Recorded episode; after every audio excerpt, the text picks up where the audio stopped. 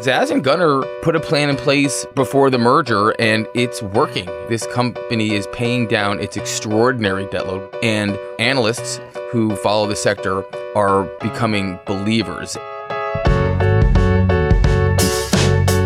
Welcome to the Powers That Be Daily, Puck's podcast focused on the intersection of Wall Street, Washington, Silicon Valley, and Hollywood, and the players who run it all. I'm Peter Hamby.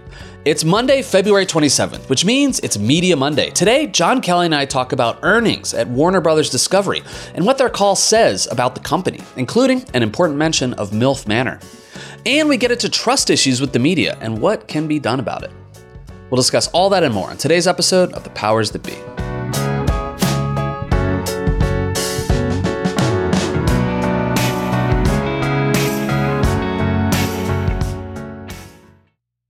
Tired of sleeping hotter than hell? I sure am. I sleep hot. There's something crucial about sleep that eludes us when we're too warm, too uncomfortable, and too caught in the web of our own thoughts to drift off.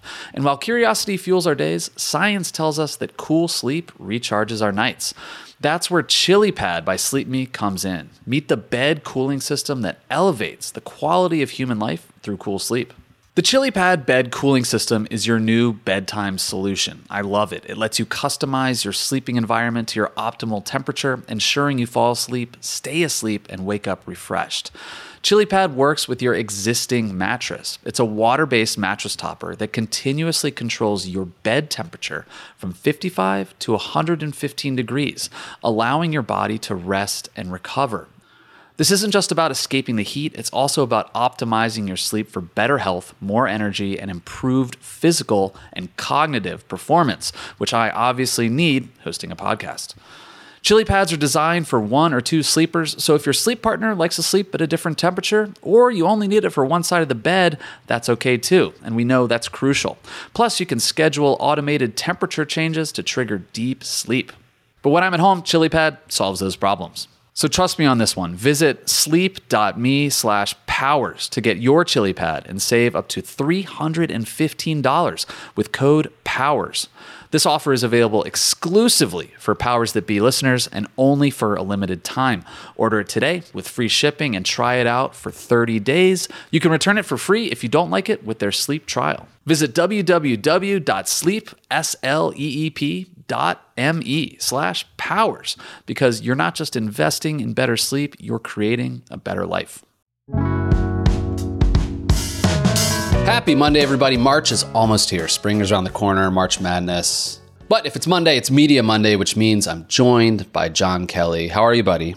I'm good, Peter. I wanted to um, start the show by planting a provocative thought in your mind. I heard an interesting thought the other day that a man near and dear to you, the head coach of your alma mater, Georgetown Hoyas, my childhood hero, Patrick Ewing, is probably not long for this world as a head coach of a Big East team. How would you feel if Rick Pitino came in to Georgetown and took over the program? Could you get behind that? Pitino obviously has had a ton of scandals, an alleged pretty bad dude, but uh, an unassailable winner. Uh, before we get into the program, I, I need your thoughts.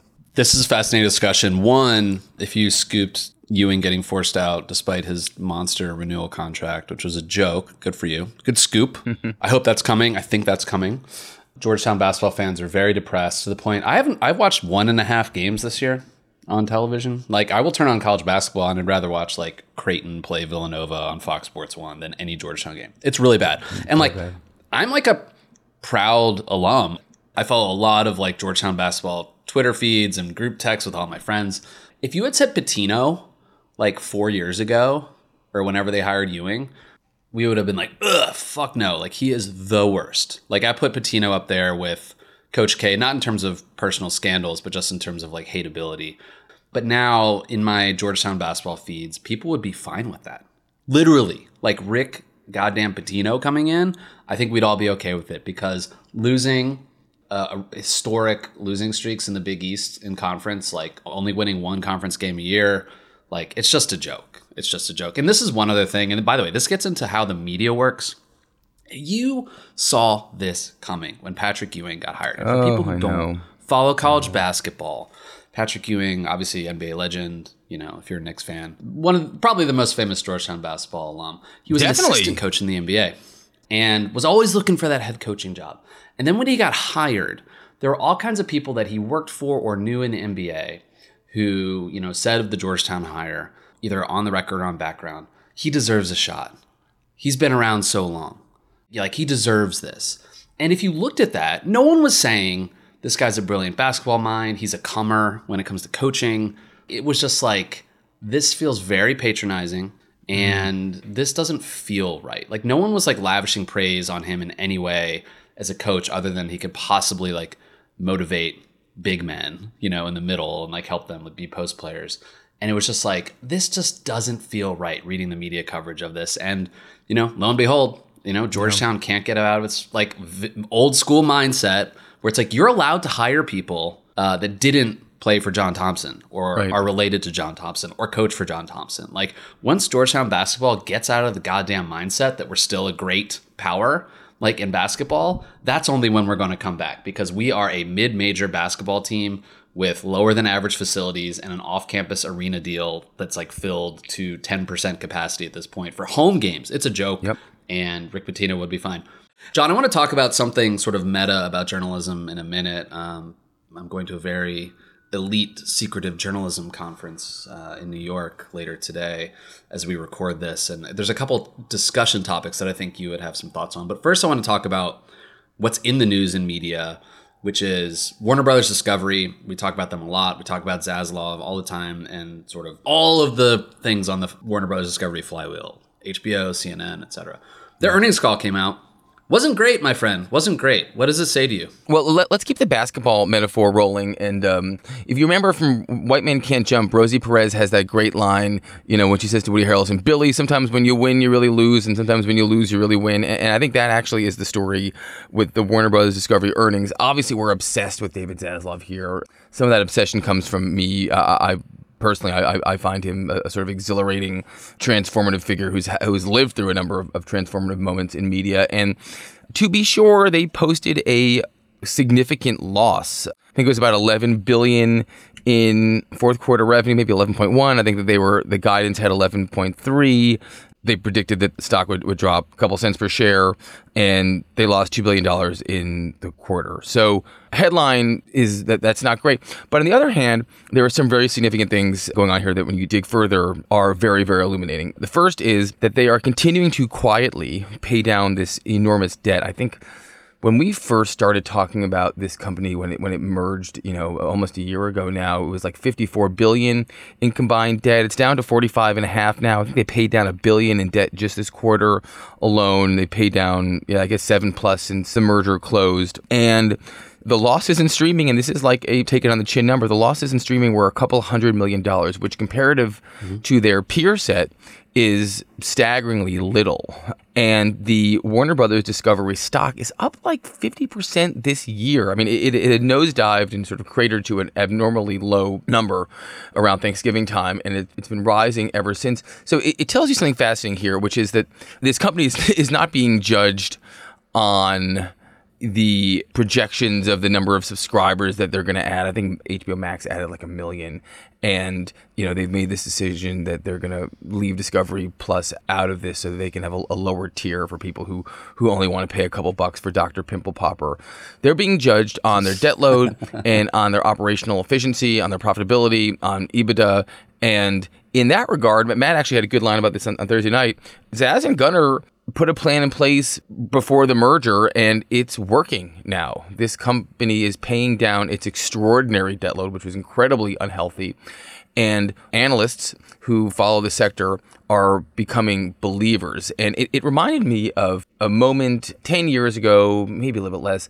I was in a room with a very, very big TV executive who'd been, he worked at Comcast, and Comcast, as you know, had, had put hundreds of millions of dollars into a lot of like Web 2.0 digital media companies. And this person was saying, and we were like, you know, mid flight in the kind of BuzzFeed and refinery and, and Vox era. And, and this person said very declaratively, oh, it doesn't make money. You know, that world doesn't make money, at least not compared to what he was used to.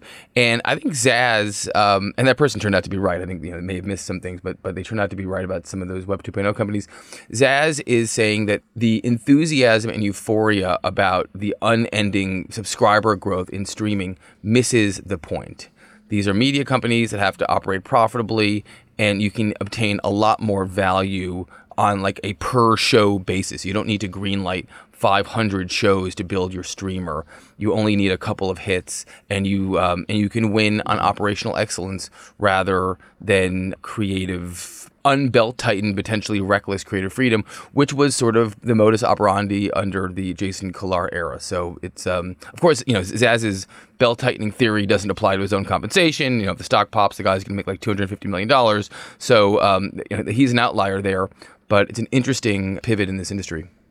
Yeah, I mean, also the pivot is toward reality it seems like and away from like spending a lot of money on very premium things not competing with netflix in that sense and more milf manor.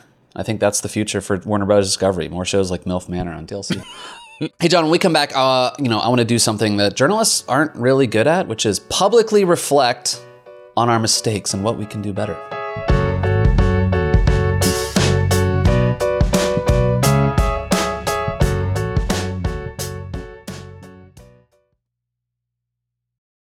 Your brain needs support, and new Olly Brainy Chews are a delightful way to take care of your cognitive health. Made with scientifically backed ingredients like Thai ginger, L-theanine, and caffeine, Brainy Chews support healthy brain function and help you find your focus, stay chill, or get energized. Be kind to your mind and get these nootropic chews at olly.com. That's O L L Y.com. These statements have not been evaluated by the Food and Drug Administration. This product is not intended to diagnose, treat, cure, or prevent any disease.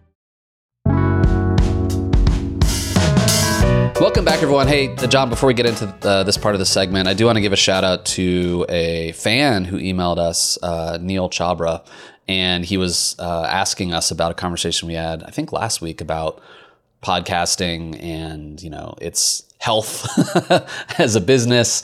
And we gave a shout out to a bunch of successful podcasts and companies like Crooked Media, Daily Wire, The Daily. Um, and he mm-hmm. said, why no mention of The Ringer? Uh, and I don't know if we mentioned The Ringer or not. Obviously, uh, Matt has a has a show with The Ringer called The Town, but we love The Ringer. Uh, shout out to The Ringer and The Rewatchables has gotten Katie and I through many hmm. a long drive in uh, traffic jams back from Palm Springs and Joshua Tree. So just want to shout out our fans. You know, I feel like that's what we're supposed to do here at Puck. Appreciated the feedback. Ringer definitely uh, one of the OG companies that succeeded. That was a good acquisition for Spotify. I think yeah. they. Yeah. It turns out that they performed and delivered, and actually compared to like Rogan, Bill Simmons, and and the Simmons Army of you know Russillo and, and others, they look very mm-hmm. very inexpensive. Totally. Um, hey, so John, I'm in New York for like literally 24 hours. I'm going to an off the record gathering of very important, serious journalists where we're going to you know, talk about you know some of the issues facing both the industry as a business, but also just you know the activities, behaviors, formats, like all the things that you know we got to do to survive in this new world. And there's probably like 12 or 13 people there, and there's a breakout session. Um, and one of the questions really jumped out at me, and I wanted to throw it to you actually. this is a perfect Peter question. Um, we're supposed to ask the person that we're sitting with in these breakout sessions a variety of questions, but one of them is what is the thing that annoys you the most about the public perception of journalism? And I'm curious what the John mm. Kelly answer to that is. Oh, and, and, this is not, I am not a natural for these questions because I, I um unintentionally provocative. But my answer is that I think that one of the um, challenges and frustrations of mine is that I don't think journalism is a is a nonprofit profession, and, and I, I, think that there's a um, there is a belief in the world that journalism is a, is a form of social work. You know that that requires um, people to be um, motivated by some sort of uh, social good. And well, I think that obviously it's a calling for many. I think that I actually feel very strongly that the best journalism is profitable journalism. And um, there are some exceptions to this, of course, but that financial motives for uh, journalists um, are, are very important. And I also think that it's okay to reveal Uh, in fact, I, I would emphasize. I think it's important that journalists should reveal what they think. You know, there's uh, you and I worked in a lot of traditional old school places, and there's a huge premium paid on keeping your thoughts to yourself and, and just reporting the facts, ma'am. But I think that it, it is um, unsophisticated and reductionist to take some of the smartest people in our society and ask them to leave their um, their brains at the door and simply uh, report dispassionately. I, I, think that smart people are capable of, of both telling you what they've learned factually and also uh, contextualizing in a way that, that utilizes their um, their real brain power. So th- those are two of my frustrations. What do you think? I mean, I have so many thoughts on this and, and conflicting thoughts, honestly, because you know I do a, a show on Snapchat for a few million teenagers about politics and like care a lot about how to create news and political news specifically in a format that's like short, compelling, essential, funny, entertaining. And then I'll turn around and write you and Ben like 10,000 words on Joe Biden that you have to like cut down aggressively. And uh, you know, I went to journalism school. I I care about the traditions of journalism and, and a lot of the hallowed ivory tower things that I feel like are dying. There's that. I think my biggest concern again, and this is again being steeped in like Gen Z world, is that the public doesn't really know what journalism is. It's not like it's beyond the trust thing. Like you can't trust or distrust something when you don't even know how it works. Mm-hmm. and that that the thing that annoys me about the public perception of this is I think a lot of journalists the sort of maybe the more like tweedy jacket or old school places kind of talk about journalism as if the public understands it. In other words, they know the distinctions between on background or off the record or you know they understand that you had to make a bunch of phone calls and like get something confirmed by your boss before you could like publish it or take it to air like all of the sort of standards and practices and rituals of journalism we kind of take for granted and assume this is especially true among like like journalists over the age of 40 like assume the public you know you, you get how we do this stuff right? And most people don't. And like you know trump was able to exploit that really well when you know a story would land with like 12 unnamed sources and he would just be like these are lies. Who are they? And journalists well we can't say because they're all you know unnamed anonymous sources and they're on background. Like the public just doesn't understand how the sausage gets made sometimes. And, you know, some journalists are better than others at revealing it. But I do think too many journalists are kind of smug in assuming that this is a hallowed industry and you should understand it. And, you know, yeah. makes things tough for the public. So that's that is my take, but I'm sure we'll come up with many more answers and hopefully solutions in our Thinkfluencer conference here in New York later today. Well, well said. I, I bet we're actually going to get some feedback about that, but I think you made a good hard point, which is um, there are many professions in media now that were actually designed for substandard journalists and to produce substandard journalism. I mean, the, the whole the whole realm of you know Web 2.0, Web 2.5.0 was premised on low cost labor operating with incentives mm-hmm. to to publish multiple articles or videos or audio clips in a day to try and attract traffic. It, it is the exact opposite of quality. There was a sort of consensual brain poison drinking induction that went on for the better part of a decade among media executives to convince mm-hmm. an industry that that was the true north. And, and I think a lot of the internal distrust mm-hmm. in the business comes from the fact that there were a lot of people who called bullshit on that, but were viewed as being um, restrictive to, to progress. And I think that there were uh, a lot of executives uh, lost their credibility. And the good news now is that the clouds have sort of parted. And I think that we, we have figured out yeah. what, what the paths forward look like. But there was a lot of, a lot of damage. I mean, you know, in terms of like the, the last um, the challenges in this industry in the last thirty years, the the greatest sin was making it all free. Scott Galloway talks about all, that all the time in the boardroom uh, when he was on the board of the New York mm-hmm. Times, and, and they just sort of you know whimsically decided to let Google crawl their algorithm. Uh, that was original sin one. Original sin two was the sort of Huffington Postization of um, of journalism. Dude, I was just going to. I was just gonna like interrupt you and say I was looking at Twitter the other day and, and saw a Huffington Post tweet, yeah. and then like I kind of went to their feed, and it was like a, a link to a story on a pet hair, followed by a link to a story about the train derailment in East Palestine, and then a link to a story about like black owned beauty products, and then a link to a story about yoga, and then a link to a story about succession, and then a link. It's like there's no yeah. coherent. It's just like holy shit. Like what's it's like SEO, social media, clicks, whatever. But you know, speaking of trust, there there is one thing just to cinch it up. Uh, the Knight Foundation did a did a survey about this last week, and it's like you know good news for places like Puck, which is people are more willing to pay for news that they trust. Like there's a very high correlation Yes. between emotional trust in news and being willing to pay for it, and like the bargain there is that you trust the news because they're not selling you bullshit and they're not trying to sell you skincare alongside of like you know an article about what's happening in Ukraine.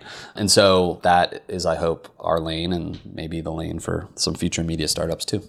No question. There is definitely an opportunity for us. I think we know that um, people are happy to pay more for trusted journalism than they are to pay than they will pay for, for Netflix or Disney Plus. Obviously, the total addressable markets are are are very asynchronous. But where it is challenging is in the there'll always be free journalism. There'll always be a sort of channel 31 through a thousand of journalism, and we have to find incentives so that it's not just utter garbage. You know that is um, that that that's a real challenge, and and hopefully um, there's an economic incentive that someone will figure out because um, right now the incentives are to to run it to, to zero, and that's that's frustrating. Got it. Thanks so much, John. Have a great week, man. All right, you too. Talk to you soon. Thanks so much for listening to another episode of The Powers That Be. As a reminder, The Powers That Be is the official podcast of Puck. We'd like to thank Ben Landy, Liz Goff, and Alex Bigler for their editorial and production guidance. If you like what you hear, please share with a friend. It really helps us keep delivering the inside scoop that only Puck can offer. Follow us on Twitter at Puck News. I'm Peter Hamby. See you tomorrow. This has been a presentation of Cadence 13 Studios. Please listen, rate, review, and follow all episodes wherever you get your podcasts. The Powers That Be Daily is executive produced by John Kelly, co founder of Puck, Chris Corcoran, chief content officer and founding partner of Cadence 13, and produced by Ben Landy, executive editor at Puck.